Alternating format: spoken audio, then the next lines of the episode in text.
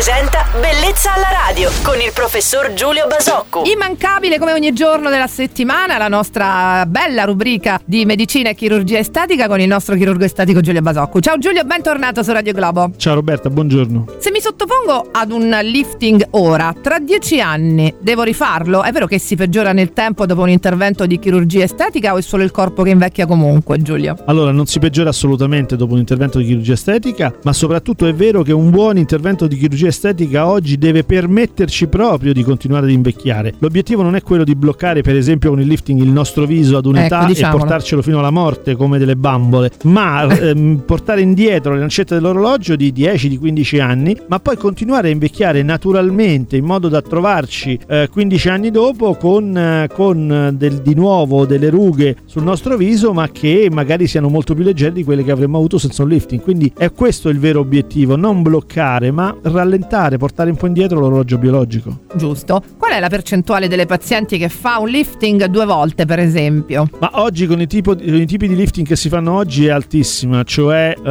oggi si tende a fare dei tipi di lifting molto più leggeri, meno aggressivi e che quindi vengono ripetuti magari due o anche tre volte nella vita. Queste erano le mie curiosità di oggi, gran bella chiacchierata, è sempre bello ascoltarti Giulio, diamo l'appuntamento a domani al nostro chirurgo estetico Giulio Basocco qui su Radio Globo. Ciao Giulio e buona giornata. Ciao Roberta e buona giornata a tutti. Bellezza alla radio.